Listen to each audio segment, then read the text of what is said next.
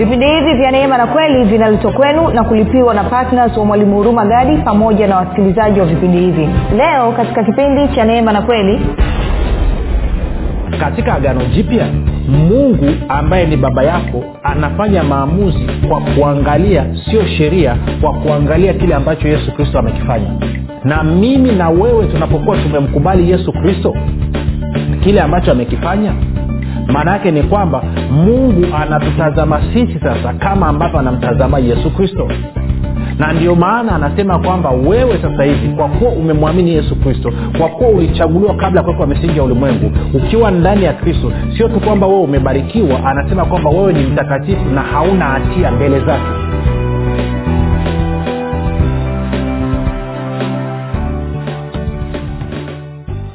popote pale ulipo rafiki ninakukaribisha katika mafundisho ya kristo kupitia vipindi vya neema na kweli. Jina langu naitwa huruma gadi. Ninafuraha kwamba umeweza kuungana nami kwa mara nyingine tena ili kuweza kusikiliza kile ambacho bwana wetu yesu kristo ametuandalia.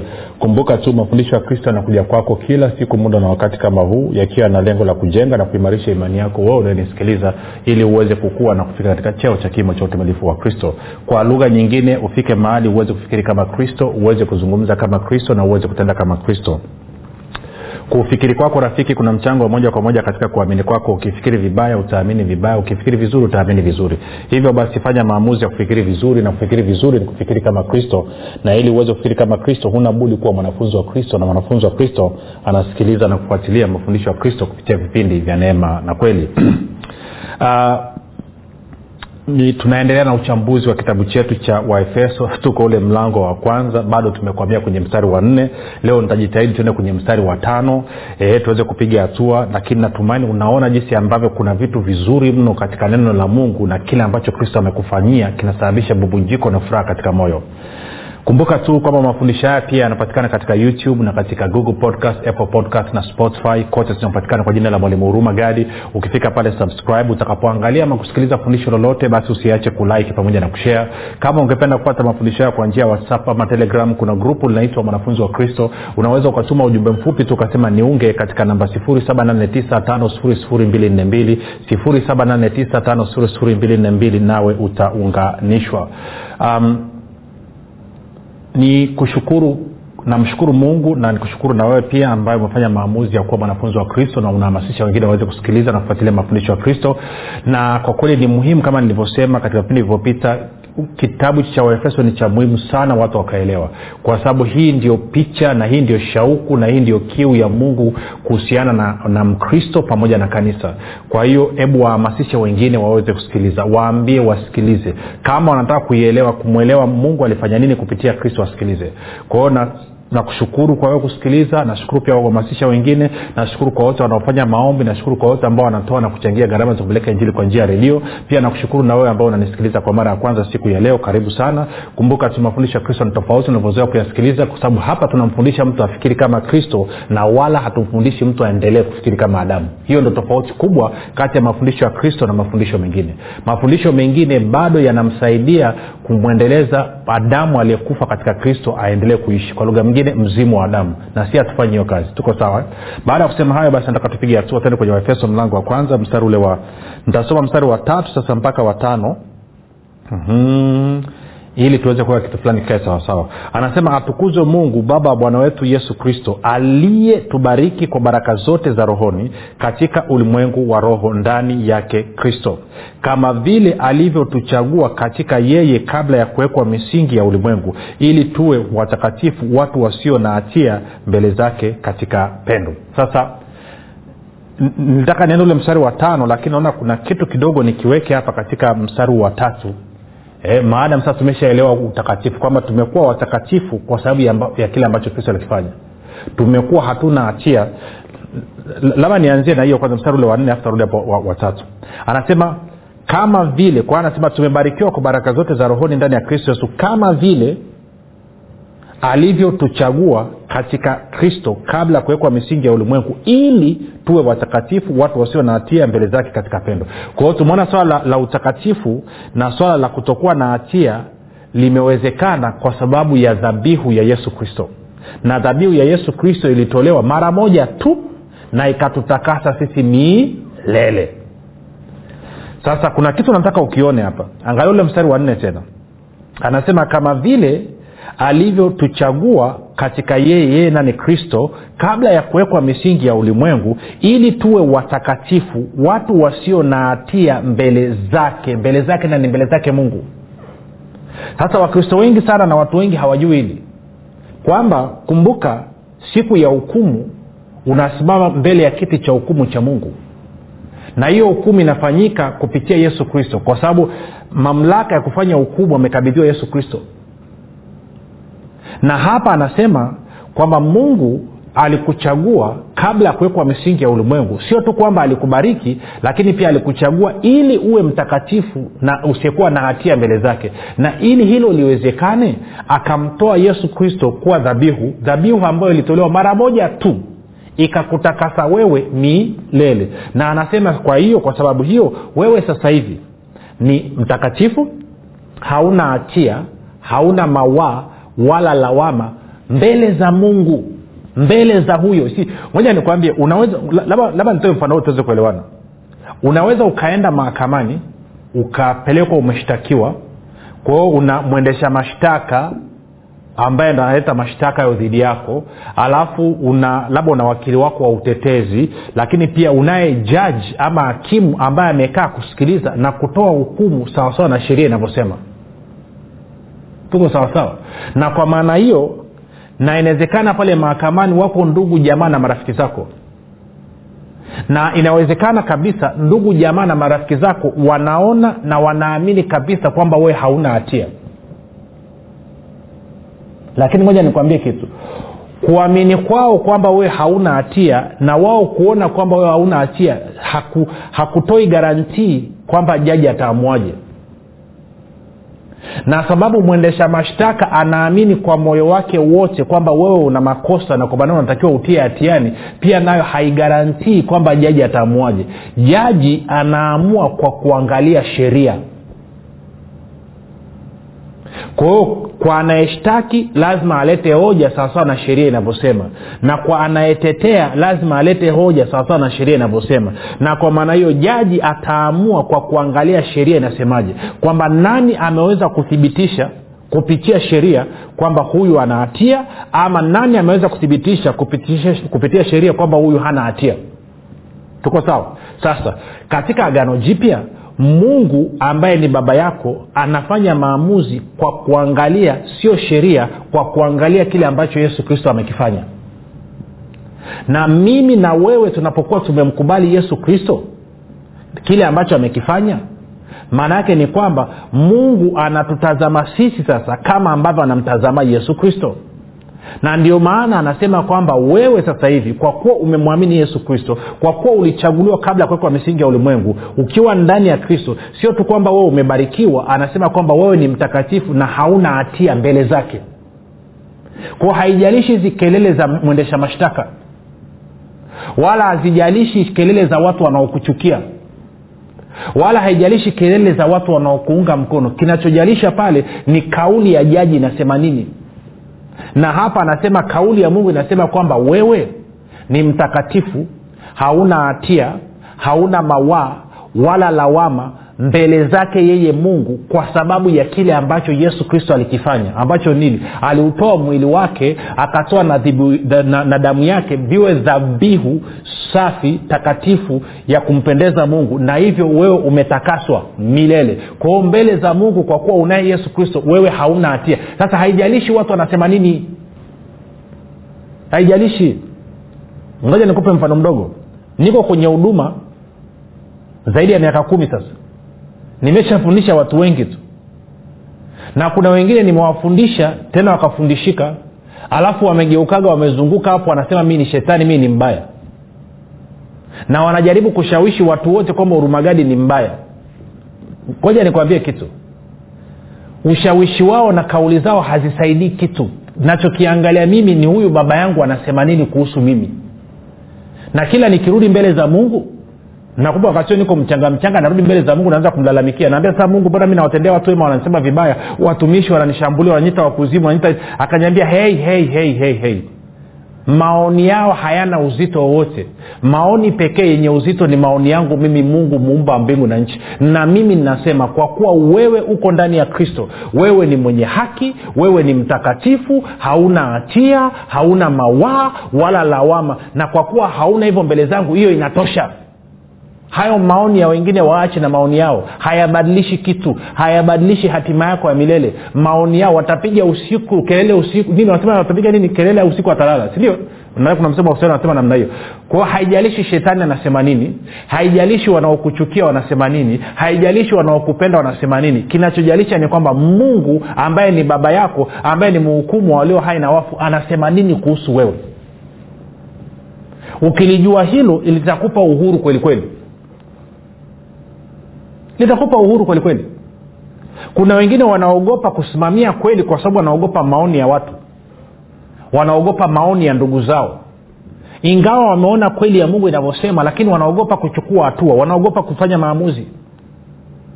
Kwa sababu anasema ndugu zangu watasema nini? Rafiki zangu watasema nini? Jamaa zangu watasema nini? Viongozi wangu watasema nini?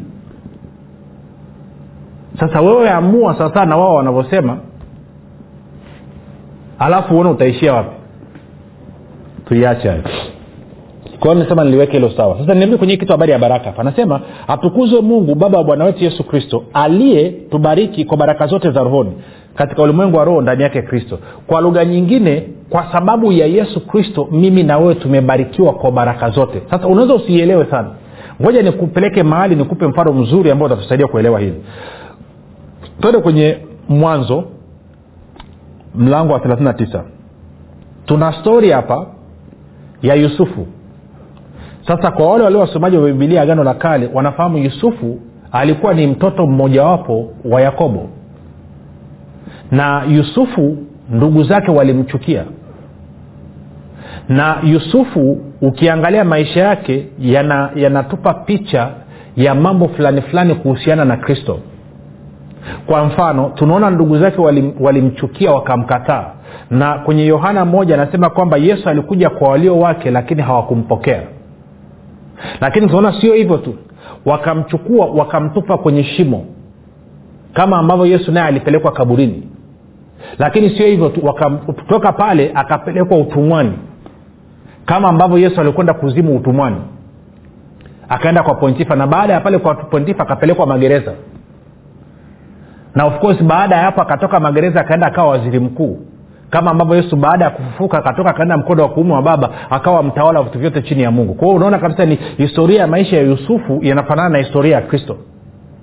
Kwao nataka tusome sasa sehemu ya yusufu tutamweka kristo. Na sehemu ya pontifa ambaye ni misri tutajiweka sisi. Kwa sababu misri pontifa ni mtu wa duniani kaa sisi tulivyokuwa watu wa duniani. Ili tuweze kuelewa habari ya baraka. Sasa anasema hivi basi yusufu akaletwa mpaka misri naye potifa akida wa farao mkuu wa askari mtu wa misri akamnunua mkononi mwa hao waishmaili waliomleta huko. Mbili bwana akawa pamoja na yusufu naye akastawi naye alikuwa katika nyumba ya bwana wake yule misri. Kama vile ambavyo mimi na wewe tumemkaribisha yesu kristo kuja katika maisha yetu. Tuko sawasawa rafiki? Alafu tatu anasema bwana wake akaona ya kwamba bwana yu pamoja naye na ya kuwa bwana anafanikisha mambo yote mkononi mwake. Kwa hiyo anasema yule misri pontifa akaona kwamba mungu yuko pamoja na yusufu na kwamba mungu anafanikisha mambo yote mikononi mwa yusufu. Kwa hiyo kwa lugha nyingine mimi ninapomkaribisha yesu kristo kuwa bwana na mwokozi wa maisha yangu maana yake ni kwamba yale maeneo ya maisha yangu ambayo nitakuwa nimeyatiisha chini ya yesu kristo maanaake ni kwamba yeye ndo atakuwa akiwajibika. Na hayo maeneo ambayo atakuwa akiwajibika ni dhahiri kwamba mungu kupitia roho mtakatifu atayafanikisha hayo maeneo yote. Tuko sawa? Hata angalia mstari ule wa wa nne. Yusufu akaona neema ama akapata neema machoni pake. Kwa nani? Kwa yule pontifa misri akamtumikia. Kwa hiyo yusufu akamtumikia yule misri. Sasa kumbuka bwana yesu anasema kwamba mwana wa adamu hakuja kutumikiwa amekuja kutumikia. Na amekuja kutoa uhai wake kwa ajili ya wengi. Picha unaona inavyofanana. Mstari wa tano. Ikawa tokea wakati alipomweka awe msaidizi juu ya nyumba yake. Yaani ikawa tokea pointifa yule misri alipomweka yusufu awe msimamizi juu ya nyumba yake na vyote vilivyomo bwana yaani mungu akabariki nyumba ya yule misri kwa ajili ya yusufu. Bwana akabariki nyumba ya yule misri kwa ajili ya yusufu. Mbaraka wa bwana ukawa juu ya vyote alivyokuwa navyo katika nyumba na katika mashamba. Kwa hiyo bibilia inatuonyesha wazi kwamba misri alibarikiwa kwa sababu ya yusufu. Na leo hii mimi na wewe tumebarikiwa kwa sababu ya kristo unaona hiyo picha rafiki? Kwa hiyo hatubarikiwi kwa sababu ya sisi tunabarikiwa kwa sababu ya kristo. Na kwa kuwa tumebarikiwa kwa sababu ya kristo kama ilivyokuwa kwa yule pontifa kwamba alibarikiwa kwa sababu ya yusufu na mbaraka wa bwana ukaja juu ya vitu vyote vya pontifa basi mimi na wewe tunavyompokea yesu kristo kuwa bwana na mwokozi wa maisha yetu sio tu kwamba tunakuwa tumebarikiwa lakini mbaraka wa bwana unakuja juu ya kila kitu kinachotuhusu tunakwenda sawasawa na, nataka li, lizame hilo liingie. Huyu misri mstari wa sita anasema akayaacha yote aliyokuwa nayo mkononi mwa yusufu wala hakujua habari za kitu chochote chake ila hicho chakula alichokula tu. Huyu misri alistawi alifanikiwa alitajirika kwa sababu ya yusufu mbaraka wa bwana ulifanya kazi katika maisha ya huyu misri kwa sababu ya yusufu. Kama vile ambavyo leo hii tumebarikiwa kwa sababu ya kristo na mbaraka wa bwana unafanya kazi katika maisha yetu kwa sababu ya kristo. Na hili wakristo wengi hawalielewi. Na watumishi wengi pia hawalielewi wanawapiga watu mashinikizo kana kwamba vile kustawi kwao mbaraka wa bwana unategemeana na fungu lao la kumi. Mbaraka wa bwana unategemeana na matoleo yao. Mbaraka wa bwana unategemeana na kufunga. Mbaraka wa bwana unategemeana na kuja kwenye mkesha. Mbaraka wa bwana unategemeana na kumnulia mchungaji suti. Si kweli mbaraka unafanya kazi katika maisha ya mtu yeyote yule ambaye atakuwa amempokea yesu kristo kuwa bwana na mwokozi wa maisha yake. Na huu mbaraka utakwenda juu ya vitu vyote vya yule mtu maadam tu yule mtu awe amejitiisha yeye na kila kitu alichonacho chini ya yesu kristo kwamba yesu awe ni bwana wa maisha yake. Naeleweka masieleweki sasa najua nikisema hivi baadhi ya viongozi wa tanzania kwamba nawazuia watu wasitoe sijasema hivyo watu watoe kwa sababu wanamheshimu mungu. Watu watoe kwa sababu wanampenda mungu. Watu watoe kwa sababu wanataka kumwabudu mungu na matoleo yao. Watu watoe kwa sababu wanataka kumcha mungu. Wasitoe ili wabarikiwe. Wamebarikiwa kwa sababu ya kristo. Matoleo yao ni matokeo ya kubarikiwa kwao. Kutoa hakusababishi wabarikiwe. Nataka liingie kichwani hilo. Tarudia tena kutoa hakusababishi watu wabarikiwe. Kutoa ni matokeo ya kubarikiwa kwao. Watu wanabarikiwa kwa sababu ya imani yao iliyo kwa yesu kristo mbaraka wa bwana unakuja katika maisha ya mtu na katika kazi za mtu na katika familia ya mtu kwa sababu ya imani yake kwa yesu kristo kwa sababu amempokea yesu kristo kuwa bwana na mwokozi wa maisha yake. Kwa hiyo inasababisha mbaraka wa bwana uje juu ya maisha ya yule mtu na juu ya kazi za mikono yake yote. Na kwa maana hiyo anapotoa ni uthibitisho kwamba kweli amebarikiwa anapotoa ni kwa sababu anamshukuru mungu kwa kumbariki. Anapotoa ni kwa sababu anamheshimu mungu kwa kutambua kwamba wewe mungu ndiye ulinibariki. Anapotoa ni kwa sababu anataka kumwabudu mungu na mapaso ambayo ameyapata kwa sababu ya mbaraka wa bwana kuwa katika maisha yake. Anapotoa ni kwa sababu anataka kumcha mungu na mali zake kwa sababu anatambua kwamba mungu ndiye chanzo cha mali zake zote kwa sababu mbaraka wa bwana umekuja juu yake kwa sababu mungu alimtoa mwana wake wa pekee na ku, alipomtoa mwana wake wa pekee ikasababisha undugu awe mwenye haki awe mtakatifu awe hana hatia wala mawa na awe amebarikiwa. Na kwa maneo anamtambua mungu ndio maana anatoa kwa ukarimu na anatoa nyingi. Inaeleweka rafiki? Ukilielewa hilo litakupeleka katika uwanda mwingine kuhusiana na matoleo na hautakaa uogope kutoa hata siku moja. Na wakristo wengi mmekuwa mnatoa ili mpate. Hamjawahi kutokea kwenye ukweli kwamba unajua nini mimi natoa kwa sababu mimi ni mbarikiwa wa bwana. Kwa hiyo nitarudia tena. Kutoa kwetu kunatakiwa kuwe ni matokeo ya sisi kuwa tumekwisha kubarikiwa tayari. Ni matokeo ya mbaraka wa bwana kufanya kazi katika maisha yetu. Hatutoi ili tubarikiwe. Tunatoa kwa sababu tumekwisha kubarikiwa. Ukilielewa hilo hutakaa upate shida hata siku moja kutoa fungu la kumi. Hutakaa upate shida hata siku moja kusapoti kazi ya injili mahali popote. Hutakaa uwe na hiyo tashwishi. Wote wenye shida wanapata shida ya kutoa fungu la kumi wanaanza kuleta na siasa na kutoa sijui kusaidia kazi ya injili ama kusaidia ujenzi kwenye kanisa ama kusaidia kitu gani. Wanaleta siasa ni kwa sababu bado bado hawajakubali kwamba wao ni wabarikiwa wa bwana bado hawajakubali kwamba mbaraka wa bwana ndio unaotenda kazi katika maisha yao. Kwenye akili zao wanadhania kwamba ni kwa sababu ana digirii mbili ni kwa sababu amefungua biashara. Kwa hiyo kwa kuwa biashara ni yakwake kwa sababu ni mimi ni mimi ni mimi ni mimi ni mimi ndo wao wanapata shida. Tarudia tena. Kama ambavyo pontifa alibarikiwa kwa sababu ya yusufu. Ndivyo ambavyo mimi na wewe tumebarikiwa kwa sababu ya kristo. Kwa hiyo mbaraka wa bwana hautegemeani na tabia yetu hautegemeani na mwenendo wetu. Mbaraka wa bwana unategemeana na kile ambacho yesu kristo alikifanya. Na alichokifanya yesu kristo alikifanya akamaliza akakamilisha milele. Hakuna chochote kinachoweza kubadilika kwao haiwezekani ukawa jumaatatu baraka inafanya kazi mpaka ijumaa ama mwezi wa kwanza baraka inafanya kazi alafu mwezi wa pili baraka haifanyi kazi. Ukiona hivyo jua kwamba tegemeo lako your faith is not anchored. Yaani kwamba kuamini kwako hakujajikita kwa yesu kristo na kile alichokifanya. Kuamini kwako kumejikita kwenye imani yako na kwenye matendo yako ingekuwa kuamini kwako kumejikita kwa yesu kristo na kile alichojifanya baraka ingetenda kazi constantly. Kusingekuwa na up and down isingekuwa na juu na chini juu na chini. Leo ina, mwezi huu imefanya kazi mwezi ujao haijafanya kazi. No. Ingekuwa inaleta matokeo yale yale kila wakati pasipo kubadilika. Kwa sababu gani? Kwa sababu inategemeana na yesu kristo na kazi aliyoifanya. Kazi ambayo biblia inasema kwamba aliifanya ikakamilika ikaisha ndio maana ameketi amepumzika.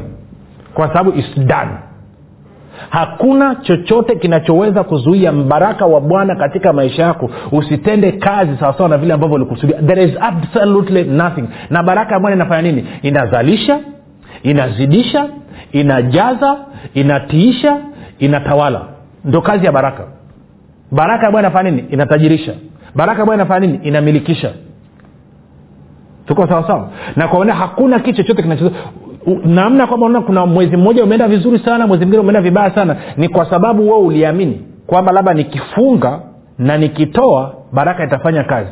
Na ndivyo ikafanya kazi sasa na sheria ulioiweka ndio maana ikafanya kazi kwa muda alafu ikakata. Laiti ungekubali kwamba wewe ni mbarikiwa wa bwana kwa sababu ya kuunganika na kristo kwa sababu ya kumpokea kristo kuwa bwana na mwokozi wa maisha yako na kwamba sasa mbaraka wa bwana unafanya kazi katika maisha yako kwa sababu ya kile ambacho kristo amefanya. Hiyo baraka ingeleta matokeo pasipokuwa na juu chini juu chini juu chini juu chini juu chini juu chini ingeenda ikiongezeka maisha yako angeenda yakiongezeka kila siku. More and more zaidi na zaidi na zaidi na zaidi. Kwa nini? Kwa sababu baraka ya bwana inazalisha inazidisha inati, inajaza inatiisha inatawala. Mbaraka wa bwana ungekuwa kwenye kazi ya mikono yako. Mbaraka wa bwana ungekuwa kwenye biashara yako. Mbaraka wa bwana ungekuwa kwenye uzao wako. Mbaraka wa bwana ungekuwa kwenye kila kitu kinachokuhusu. Ndivyo ambavyo inafanya. Na yote inawezekana tu kwa sababu wewe umemwamini yesu kristo natumaini limeingia sasa nataka niombe kwa ajili ya wagonjwa. Tujaomba muda mrefu wiki yote. Kwa kama una ugonjwa na tatizo lolote weka mkono kwenye kifua kwenye kichwa ama kamata redio tuombe. Katika jina la yesu kristo wa nazareth baba asante kwa ajili ya huyu ndugu uponyaji ni wa kwake na kufunguliwa ni kwake kwa sababu ya kile ambacho yesu kristo amekifanya. Nasi tunapokea hayo matunda tunasema asante tunalibariki na kulitukuza jina lako. Asante kwa ajili ya baraka yako inafanya kazi. Kuna ndugu unanisikiliza wewe ni mkulima umekuwa una kiu una shauku ya kupata trekta na umekuwa haujui. Hivi ndivyo mungu anasema. Anasema kwa sababu ya kile ambacho yesu kristo amekifanya na kwa kuwa mbaraka wake huko ndani juu ya maisha yako. Anasema kwamba ndani ya miezi sita utakuwa umepata hilo trekta na utakapotoa ushuhuda hata wewe mwenyewe kuelezea umepataje trekta hutaweza kuelezea. Kwa sababu itakwenda supernatural atakupa connections za kibiashara na connections za kiutendaji na utakuta umepata trekta zuri sio jipya lakini zuri liko karibu kama linafanana na jipya na pasipo kutoa shilingi yoyote ya, kwa maana ya hela ya ziada. Itakuja kwenye vyanzo ambavyo mungu ataleta mwenyewe. Na utakapopata hiyo trekta tafadhali tupigie simu tuandikie. Sema mimi ndo yule ambaye ulizungumza habari ya trekta wewe ambao ulikuwa una ugonjwa angalia kile ambacho kuwa kinakusumbua. Kagua kimeondoka tuandikie tujulishe. Ukiweza kurekodi ushuhuda wako kwenye whatsapp tutafurahi. Tusikie sauti yako. Ukiweza kutuandikia meseji tuandikie. Usiache kutoa ushuhuda. Ushuhuda ni kitu cha muhimu. Kumbuka wiki hii yote nimejaribu kusisitiza kwamba sisi kazi yetu ni kukubaliana na kile ambacho mungu amekifanya kupitia yesu kristo. Kwa hiyo waambie wengine wahamasishe wasikilize hii meseji uchambuzi wa kitabu cha waefeso na kuhakikisha inabadilisha maisha yako kabisa. Usikubali ikaishia kwako tu wapelekee na wengine. Jina langu naitwa huruma gadi. Yesu ni kristo na bwana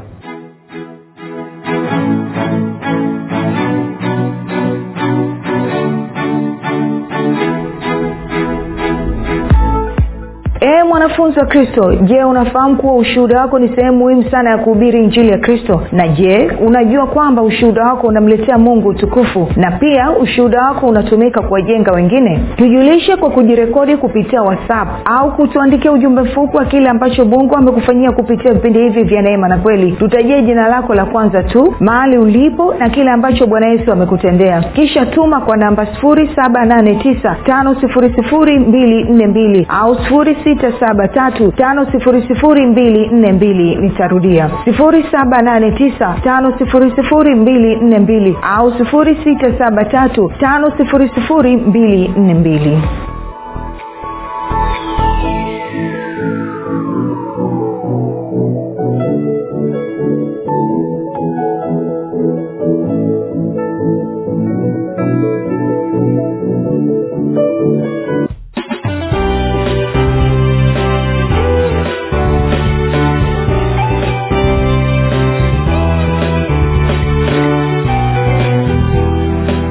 umekuwa ukisikiliza kipindi cha neema na kweli kutoka kwa mwalimu hurumagadi kwa mafundisho zaidi kwa njia ya video usiache kusubscribe katika youtube channel ya mwalimu hurumagadi na pia kumfuatilia katika apple podcast pamoja na google podcast.